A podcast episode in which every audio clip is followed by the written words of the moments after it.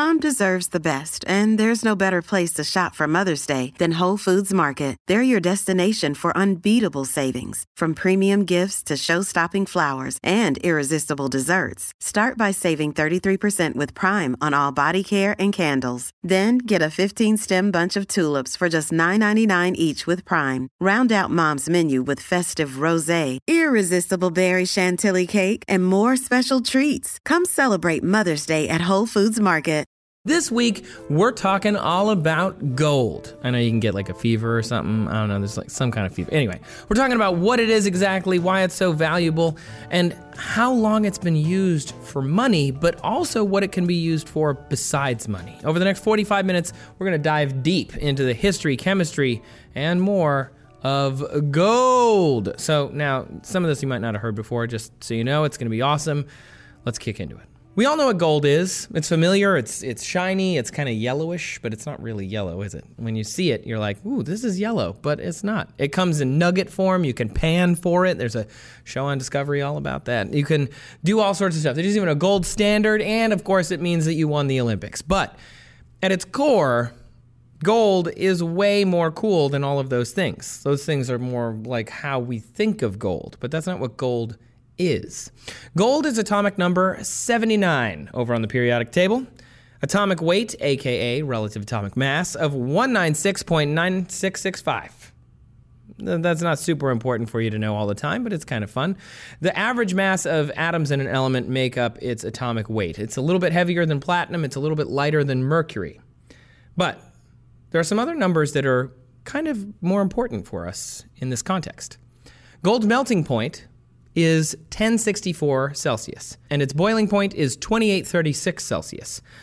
The reason you should care about this is because melting point helps tell us the purity of gold, and you want to know that it's not impure. So if something melts over a large range, you know, this sample melts at a like a few hundred degrees, this sample melts at ten sixty-four, you know that the ten sixty-four one, or close to it, is very pure.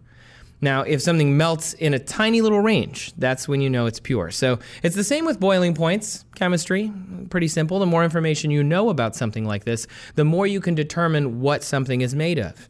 So gold came to Earth, and I do say came to Earth because it came from outer space. That's what scientists think anyway. Scientists theorize that gold is a result of the collision of neutron stars, super dense stars. A neutron star is like the collapsed core of a supermassive star. So when a star goes supernova, the outer layer gets blown off, and then all that's left behind is this small, dense core. It's not enough to form a black hole, but uh, you know, it can't like disappear. So instead, it becomes this intense, pressured neutron star. Uh, it packs all super tight in there. It's like packing the mass of our sun into the size of a city, according to one astronomer. This forces all of these protons and electrons to fuse together, making neutrons, and thus a neutron star. So when two neutron stars collide, those two super dense things hitting each other, they expel gold. And if that doesn't get you excited about science, I don't know what it's going to, because two stars colliding and out pops gold, I mean, that's amazing. Like ten moon masses worth of gold. The idea for this came from observation of a gamma ray burst. Gamma ray bursts are high energy waves that result from explosions. It's, it's a type of light in that it's on the electromagnetic spectrum. The burst, or a G R B, is named G R B one three zero six zero three B. It came after two neutron stars collided, and that was observed by the Harvard-Smithsonian Center for Astrophysics.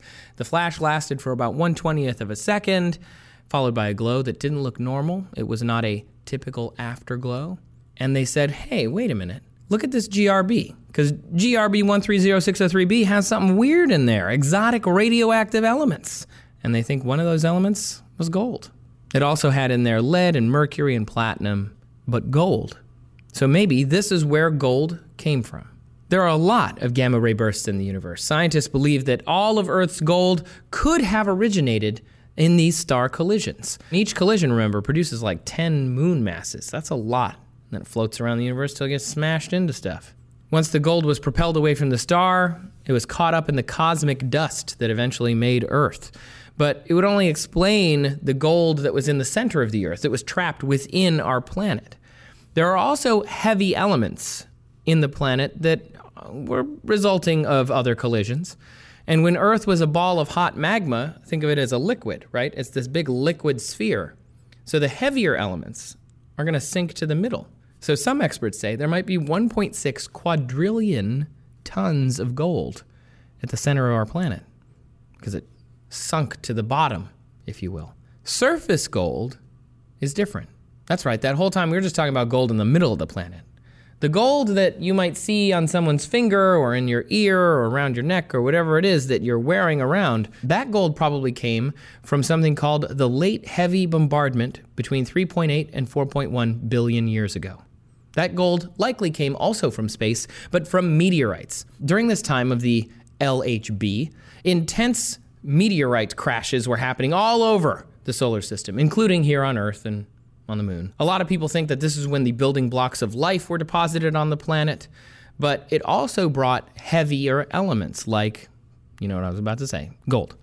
Scientists think this is where most of the precious metals actually came from on Earth, because if you remember from our previous episode, asteroids were formed when everything in a solar system started to coalesce. You know, they were all formed all of together. So similar stuff. And when that breaks off, it becomes a meteor. And once it hits our atmosphere, it becomes a meteoroid, hits the ground, so on and so forth. So these things are made of the same stuff as asteroids, and asteroids have gold in them. That's why we want to go mine them. And this is how gold also came to Earth, only at the surface after we'd already become a solid. This is the gold that today we mine. There's a great quote from Doctor Matthias Willbold from Bristol Isotope Group at the School of Earth Sciences, University of Bristol. He published these findings in the journal Nature, and he said, quote, "Our work shows that most of the precious metal on which our economies and many key industrial processes are based have been added to our planet by lucky coincidence when the Earth was hit by about twenty billion billion tons of asteroidal material." It's a lot of asteroids, yo. Really puts it into perspective, doesn't it? Because if those meteorites never hit, gold would be even more rare because we would only find it at the Earth's core.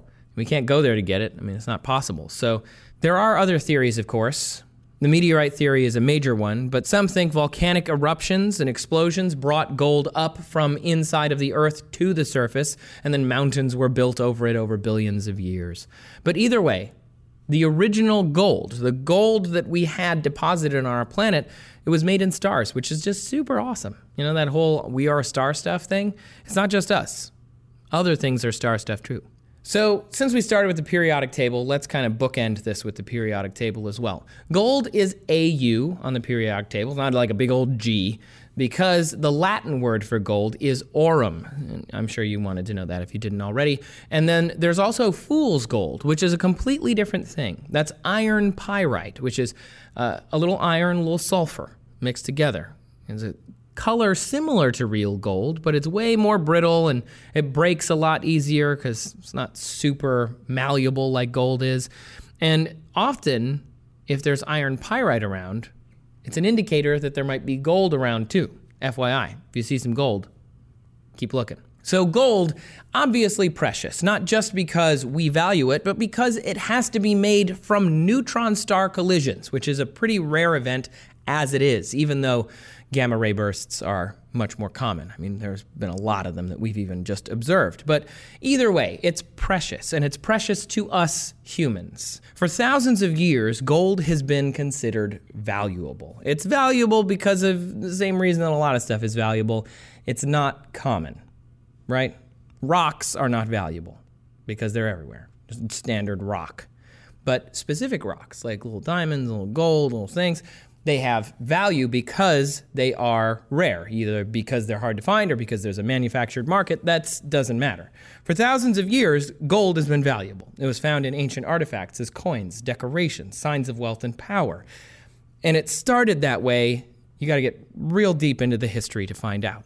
There is no specific thing like gold or paper money that holds on to its value, right? If you trade a coat for a fish, you might think that that coat is valuable because it's cold, but you might think that fish is valuable because it's hungry, right? You have a limited time to trade that fish for something, and the coat will eventually fall apart. What I'm trying to say is bartering has long-term limits. However, when you introduce something that everyone can find valuable, like a precious stone, then it can hold its value for longer, right? Currency is that. The reason we picked gold is because it's rare. You can't just walk down the street and pick up gold, right? You have to search, and you have to dig, and you have to find, and then you have to process, and usually you have to form it into something pretty, and then you can use it for something and put value on it. It's not impossible to get, though. I mean, we think of it as rare, but it's not impossible. Platinum, which is fairly common in jewelry stores today, is fifteen times rarer than gold in the Earth's crust, but it's more valuable, but not practical to use as day-to-day currency. So gold is precious enough in that it's rare enough, but not so rare that no one can get it. You don't want to make your currency so small that, you know, you can't even use it. It's not practical. So gold is just that perfect balance between the two. It's common enough where we can get to it, but rare enough that not everybody has it. So if you look at the periodic table, gold stands out for a lot of reasons. You can hold it, for one. I mean, think about it. Look at the periodic table. Can you hold oxygen or helium or mercury or, you know, krypton, all of these other things? Not really. You can't hold them. You can't grasp them. You can't show them off. There are non-practical elements in this way that are valuable, but you can't carry them around in your pocket. Gold coins work a lot better than a bucket of mercury. Like, hey, I like that coat. How many mercuries do you want? You know, it just doesn't work. Of course, mercury is also poisonous, and you can hold it. I mean, you literally can hold mercury in your hand. I wouldn't recommend it, though. Don't, like, try that at home. You also don't want to have a statue plated in something that can make you sick, like mercury, and something that's radioactive. You know, you definitely don't want that.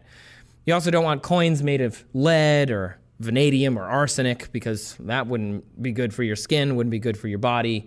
And you know, so you don't want polonium, you don't want your radium, you don't want uranium. Long story short, gold, relatively safe. You can put it in your mouth. You can actually not just bite it, like you see in the movies, to test how pure it is because of the softness, but you can also literally eat it.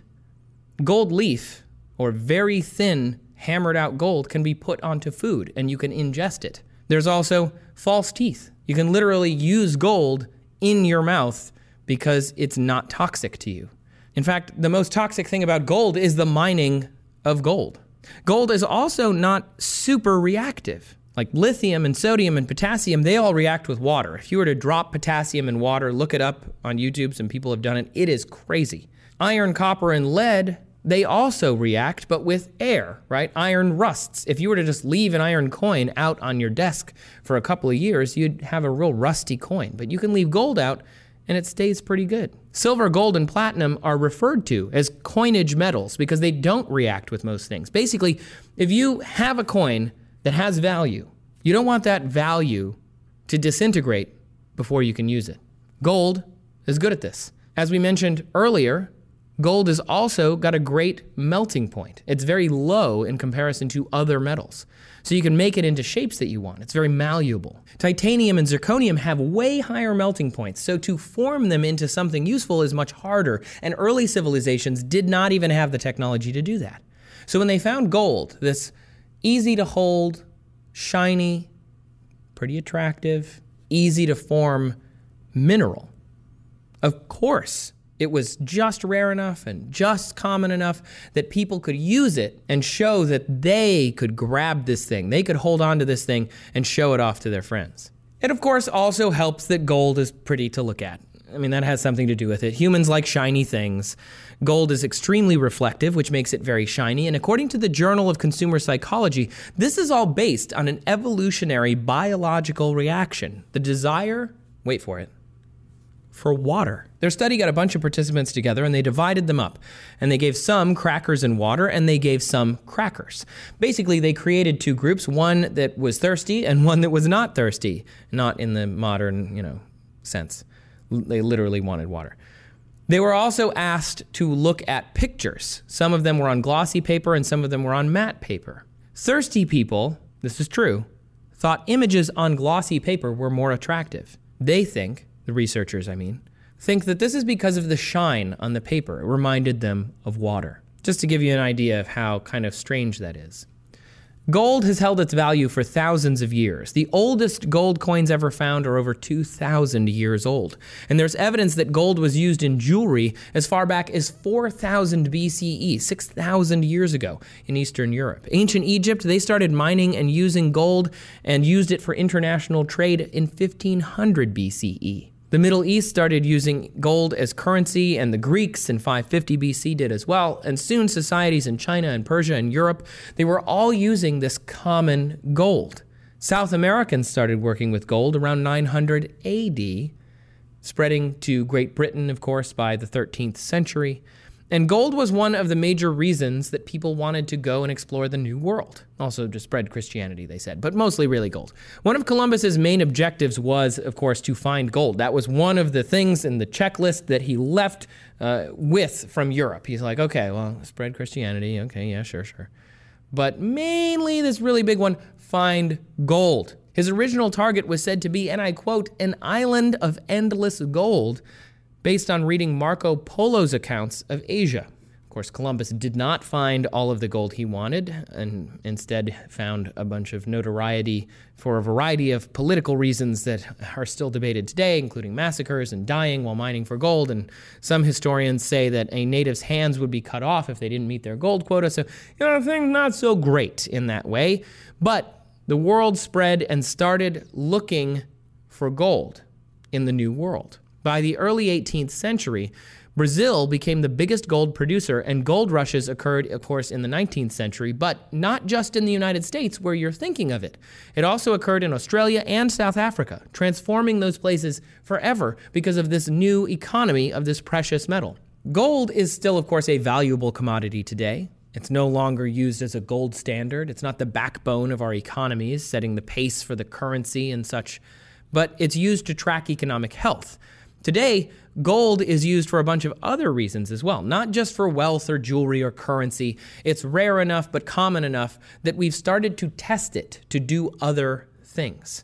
Gold is mainly associated with, of course, jewelry and decorations and ancient statues and Olympic medals and so on and so on.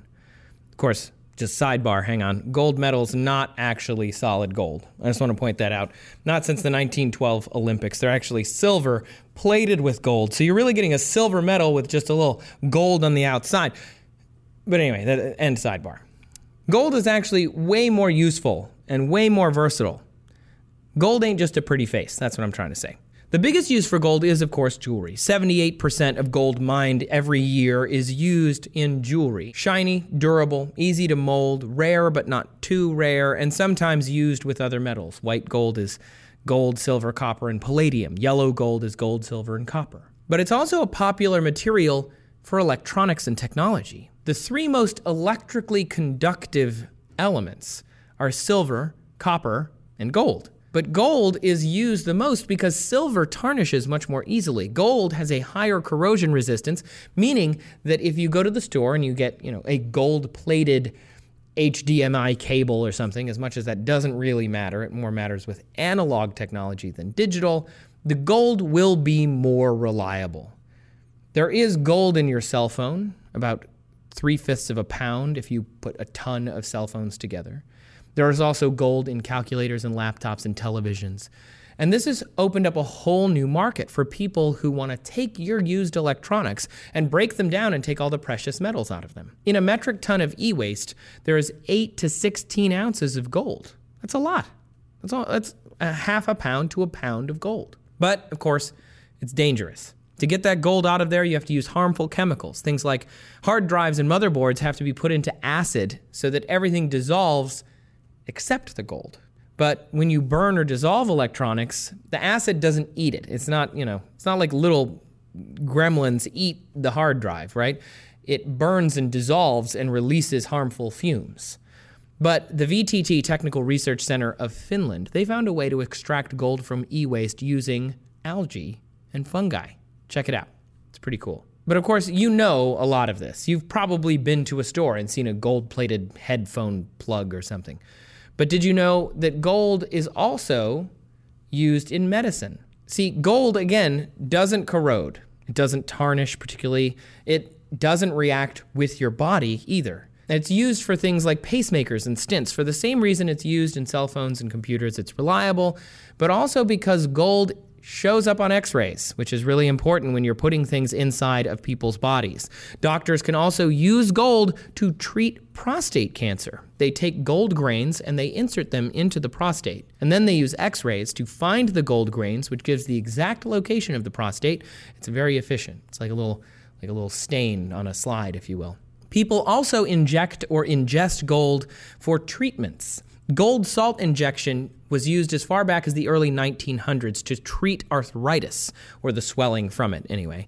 This isn't, of course, pure gold, but a gold compound. It just contains gold. And people still get joint treatment to help fight joint pain and swelling. Doctors, though, aren't exactly sure why or how this gold seems to help, and it doesn't seem to work for everyone, and of course there are side effects. There's researchers at Rice University that are injecting people with gold-wrapped spheres. The spheres are smaller than a blood cell, and the point is they go to a patient's cancer tumor, and then they can shoot it with infrared light. The gold absorbs the heat, the tumor's temperature goes up, deforms, shrivels, and disintegrates. It's like a little Trojan horse. It gets in there and you can shoot the gold to heat that mineral up. Nanoparticles of gold get injected into cancer patients, so they also gather inside tumors. They've been seen to act as antennas so they can concentrate radiation. That helps focus that, so patients get the treatment where it's needed and not all over the place. They want to be more efficient, and the gold is helping that because it doesn't react with our body. It doesn't make us sick. It isn't toxic. Gold is also used to treat something called lagophthalmos. That is the inability to close one's eyes. Tiny gold weights are implanted, this is weird, but it's true, in eyelids, because then eyelids are a little heavier. In the journal AIDS, an arthritis drug containing gold was seen helping fight H I V-infected C D four cells, or T cells. This stopped them from reproducing. However, the study was done with only six monkeys, so more research is needed, obviously. And of course, this is DNews Plus, and I'm Trace, and I love space, so we have to talk about how gold is used in space. Now, as we've mentioned throughout this, gold is very malleable. It's easy to shape. You can make it very small without breaking it. It's not particularly brittle. It sticks together very well, but it's also reflective and shiny, right? So that sounds perfect to coat things in space. It helps reflect solar heat and radiation. It helps maintain temperature. It also absorbs a lot of light. So what they do is they coat satellites in these very thin gold sheets. That way it doesn't have these blinding reflective spots that will distract or harm astronauts. Astronaut visors is a great example of this. They're coated in a thin gold layer to help reflect the sun's rays, but also to keep the temperature down inside of the suit. NASA sent a gold-plated record out to find aliens. It's a copper disc, but it's covered in gold. It's called the gold record. On the record is sounds of birds and whales and thunder and animals and music, greetings in fifty-five languages, and a set of instructions printed upon there on how to play it, including the cartridge and the needle. So if an alien ever found it, they could basically build a record player, because they don't have, like, hipster record stores in alien communities, I imagine, yet, you know, until we gentrify them. And of course, some people eat gold. Not in the ingestible, this may help my sickness way, but in the I'm super rich kind of way. Gold has no flavor, it has no vitamins, it has no nutrients. However, it doesn't react with your body, so you can just eat it and have gold poop, essentially. There is so much gold on Earth, but there is only so much gold, right? There's so much gold. There's a lot of it, but we only have some of it. So given the choice, I think I'd personally rather save gold for NASA equipment and electronics and medicines and things that it actually might be useful for, like things in space and whatever, rather than making gold poop or little trinkets that I put around my fingers to make people happy. Guys, thanks so much for tuning into this episode. This was a quick one. Uh, we thought gold was super interesting, and the more we looked into it, the more interesting it got, so I hope you think so too.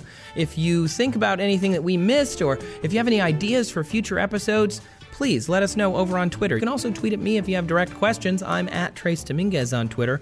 Always out there, always available. Thanks again for listening to Seeker Plus, everyone. We'll be back next week with more deep research into our world.